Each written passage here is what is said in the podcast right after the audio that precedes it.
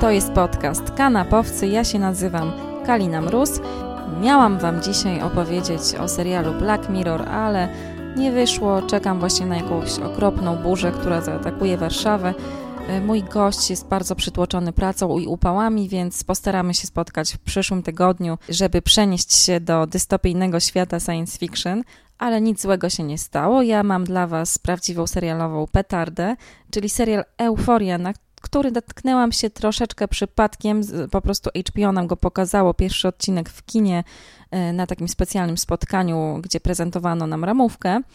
Nie spodziewałam się zupełnie niczego po tej produkcji. To jest rzecz z gatunku Young Adult, ale jeszcze przed seansem moi koledzy po fachu ostrzegli mnie, że to będzie coś wyjątkowego, coś super i że to będzie absolutnie rewelacja e, tego lata. I rzeczywiście jestem skłonna przyznać im rację. Podejrzewam, że to się będzie świetnie oglądało. Podejrzewam, że będą wokół tego ogromne kontrowersje, że wywoła ten serial wiele, wiele dyskusji i sporów. Zresztą sama już to przeżyłam na własnej skórze, bo już toczyłam e, taki zacięty trochę bój o ten serial z moją redakcyjną koleżanką więc widzę, jakie emocje wywołuje. No, skrajne, powiem szczerze, od zachwytu przez kompletne, kompletne odrzucenie. Z czego te skrajności wynikają? Ano z tego, że to jest rzecz bardzo brutalna, bardzo bezpruderyjna. W bardzo bezpośredni sposób twórcy pokazują nam e, sceny seksu, sceny przemocy seksualnej, E, sceny z narkotykami, z używkami, e, wulgaryzmów, tam jest bardzo dużo. Innymi słowy, jest to troszeczkę taki trainspotting dla nastolatków. Głównym bohaterem nie jest jednak żaden młodociany Mark Renton, tylko Ru. 16-letnia dziewczyna, grana przez idolkę nastolatków Zendaję, Słuchajcie, jeżeli słyszycie jakieś stukanie pazurków o podłogę, to jest mój piesek. E, przepraszam, jest mu gorąco i się kręci. W każdym razie o Zendai, szczerze mówiąc, wiedziałam do tej pory bardzo niewiele. Nie słucham jej muzyki, bo podobno jest piosenkarką. Mignęła mi tylko w Spider-Man Homecoming, a to i tak cud, bo ja akurat za Avengersami jakoś e, specjalnie nie przepadam. Ale teraz będę baczniej śledzić karierę tej dziewczyny, bo rzeczywiście w euforii udowadnia, że ma prawdziwy, prawdziwy talent aktorski. Musi udźwignąć naprawdę trudną rolę. Jej bohaterka urodziła się z genetycznie uwarunkowanymi stanami lękowymi. Jest diagnozowana, nie pochodzi z żadnej patologicznej rodziny, wręcz przeciwnie, jest otoczona miłością matki, siostry i ojca, ale to nie pomaga jej zupełnie w uporaniu się z tym, że źle się czuje we własnej skórze, że nie potrafi sobie przede wszystkim ze swoją chorobą e, w żaden sposób poradzić. Nie wiem, czy pamiętacie, jak to było, kiedy byliśmy nastolatkami. E, wtedy też się bardzo przeżywa różnego rodzaju mm, no, schorzenia, to, że jesteśmy w jakiś sposób inni to nas bardzo, bardzo przytłacza, dużo bardziej niż w wieku dorosłym. Tak więc Ru sobie nie radzi ze swoimi stanami lękowymi w taki sposób, że ucieka w używki, w narkotyki, w alkohol, w imprezowanie, w samotność, w agresję. I domyślam się, że niektórzy widzowie pewnie zareagują, że to jest bardzo wydumane, że to jest przesada, że to jest niepotrzebne rozbuchiwanie problemu. E, ale ja się z tym nie zgodzę, a to dlatego, że z życia znam taką osobę, mam taką znajomą, która przeszła przez coś bardzo podobnego, urodziła się z podobnym schorzeniem i przeszła podobną drogę, więc wiem, że to nie jest naprawdę nic wydumanego. Wszystko, co widzimy, dzieje się z perspektywy Ru. To znaczy, może nie wszystko, ale większość, większość rzeczy, już pierwsze sceny e, są prowadzone z jej pers perspektywy. Wiemy, że będziemy mieli do czynienia z historią bardzo intymną, e, ponieważ Ru opowiada nam o swoich narodzinach e, i naprawdę oglądamy je jej oczami mniej więcej. W każdym razie na pewno z jej perspektywy, czyli wchodzimy do środka, do wnętrza organizmu jej matki. Z tego co słyszałam, ta scena wywołała spore kontrowersje, kiedy producenci przeczytali ją e, na poziomie scenariusza, ponieważ ona miała być dużo bardziej drastyczna, brutalna i bezpardonowa niż to, co rzeczywiście widzimy na ekranie. Czyli sam Levinson, showrunner e, Euforii, powstrzymał się jednak pod naciskiem e, producentów przed dużo większą bezpośredniością i może wręcz nawet lekką prowokacją, ale i tak będzie moim zdaniem po tym serialu e, odsądzany przez niektórych ludzi od czci i wiary za to, że e, niepotrzebnie zarzuca nas różnymi okropnościami. Tymczasem sam Levinson nie wyssał tego wszystkiego, co oglądamy z palca, ponieważ sam w wczesnej młodości miał problemy z narkotykami, obracał się w podobnym środowisku co główna bohaterka więc dzieli się po prostu z nami swoimi niezbyt przyjemnymi doświadczeniami. On pochodzi z filmowej rodziny, jego ojciec Barry Levinson jest reżyserem Rainmana albo Good Morning Vietnam, czyli bardzo dobrych filmów. Sam wyniósł więc z domu e, świetne filmowe tradycje. I to widać, widać, że ten człowiek bardzo wiele ogląda. E, no początek przywołuje skojarzenia przynajmniej mi e, z Enter the Void Gaspara Noe, a dalej też jest mocno, też jest teledyskowo. Wspomniałam już o Trainspotting. Narracja jest bardzo efektowna, chwilami wręcz efekciarska.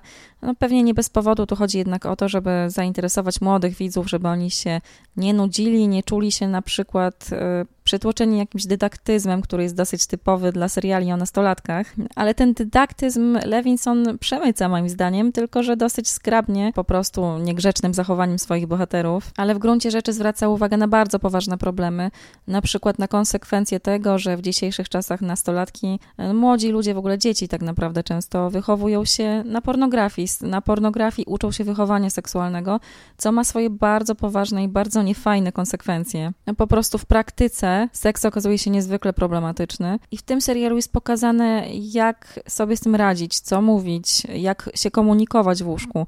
Nie ma tu zniechęcania do seksu młodych widzów, no ale jest wytykanie pewnych patologii i niebezpieczeństw z nim związanych i związanych przede wszystkim z internetem, z zawieraniem znajomości przez portale randkowe z obcymi ludźmi. Mamy tutaj e, w Euforii przedstawioną sytuację bardzo samotnej, bardzo wyalienowanej młodej dziewczyny, która się umawia z pewnym dużo, dużo starszym od siebie mężczyzną. No i dzieją się tam z nią rzeczy dosyć szokujące, ale też nie takie, jak byśmy koniecznie przewidzieli. Ktoś powie, że cóż to jest e, za naiwność ze strony tej dziewczyny, ale no cóż, przypomnijmy sobie, jak byliśmy nastolatkami. Naprawdę myślę, że w kontekście tego serialu wiele osób sobie przypomni, jak to było, kiedy się miało te 16 lat i jakie głupoty się wyrabiało, jak się ryzykowało, jak bardzo się chciało przede wszystkim y, dorównać swoim rówieśnikom, czy też im zaimponować, czy też chociaż uzyskać ich akceptację, ponieważ euforia to jest właśnie między innymi opowieść o tym, jak bardzo jesteśmy zdesperowani w pewnym wieku i jak daleko jesteśmy się w stanie posunąć tylko po to, żeby inni ludzie myśleli o nas w konkretny sposób, żeby, żeby sprostać ich oczekiwaniom. Bardzo negatywną rolę spełniają w tym media społecznościowe.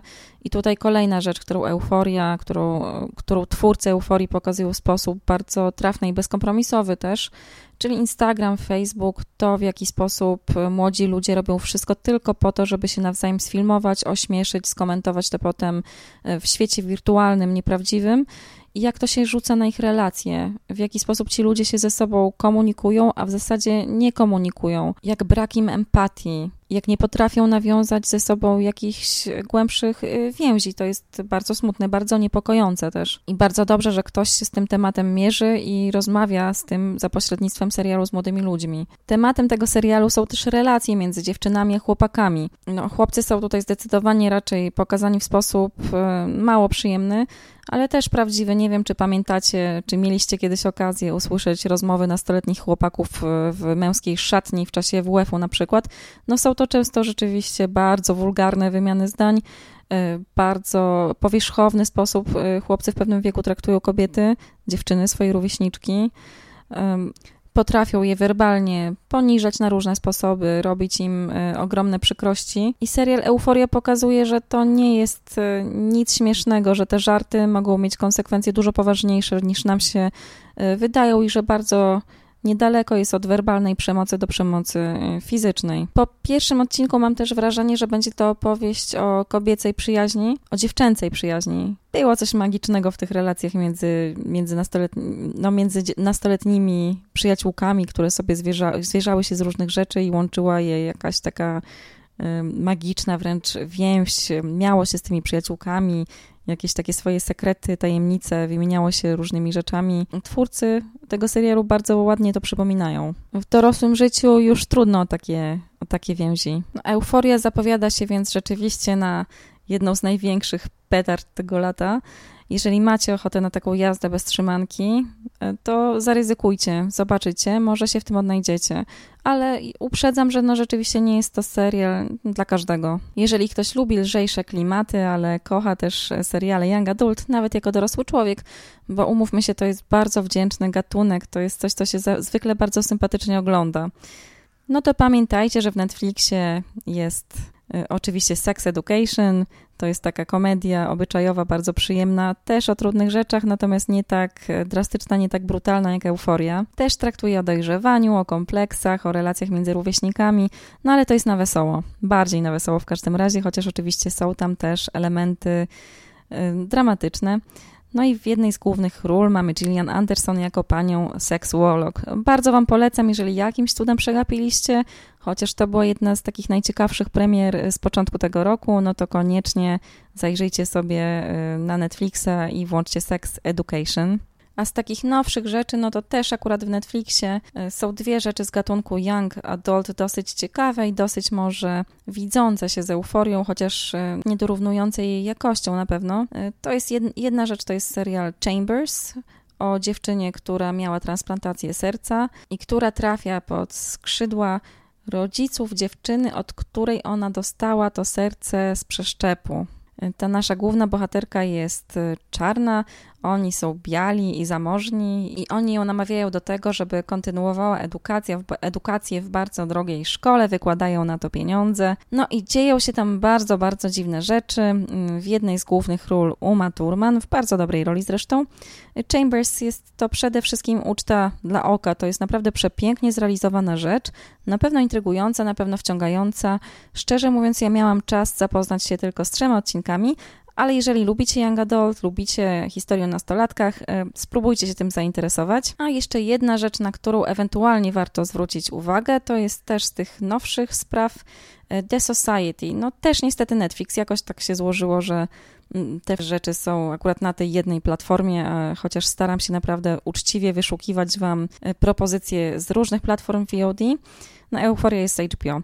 E, natomiast The Society opowiada mm, o nastolatkach, które sobie wyjeżdżają na wycieczkę, e, a kiedy wracają do swojego miasta, to okazuje się, że wszyscy dorośli zniknęli e, i nastolatki zostają same, muszą od nowa zbudować sobie społeczność, w zasadzie cały świat swój. Mm, jest, jest to trochę coś jak Lost Zagubieni, bardzo dziwna, dziwna rzecz. Mm, szczerze mówiąc, ja no, obejrzałam sobie jeden odcinek i raczej już do tego serialu nie wrócę, wydaje mi się troszeczkę anachroniczny w sposobie przedstawiania problemów y, nastolatków i właśnie taki jest troszeczkę zachowawczy. No a poza tym być może ja po prostu nie lubię aż tak y, wydumanych historii jak w tym przypadku, ale nie jest to też coś złego. Y, myślę, że wielu osobom ma szansę się jednak spodobać, zwłaszcza jeżeli lubicie jakieś takie historie zagmatwane z tajemnicą no i właśnie lubicie na przykład Lostów, no to spróbujcie, kto wie, kto wie, może, może Wam się spodoba. No i to chyba tyle, co Wam chciałam na dzisiaj powiedzieć.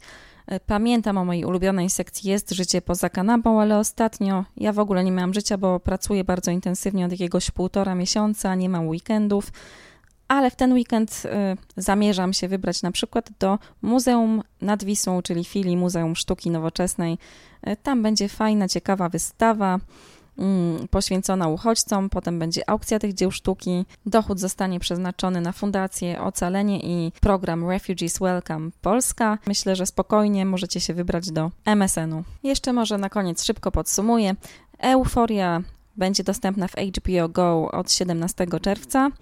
Pierwszy odcinek w każdym razie, czyli już w poniedziałek zobaczycie o co tyle szumu. A pozostałe produkcje, czyli Sex Education, Chambers i The Society można oglądać w Netflixie. Nie obiecuję Wam, mm, co będzie następnym razem. Mam nadzieję, że będzie to Black Mirror, to co Wam obiecałam, ale widzicie, życie jest bardzo zaskakujące. Czasem różne rzeczy się dzieją w telewizji co chwila też i na platformach VOD pojawiają się rzeczy nowe. Ja jestem też zarzucona screenerami, więc tymczasem zaglądajcie na Facebooka Kanapowców, Małpa Kanapowcy Podcast, taki sam adres Instagram. Tam będę Was na bieżąco informować o wszelkich zmianach i planach. Do usłyszenia.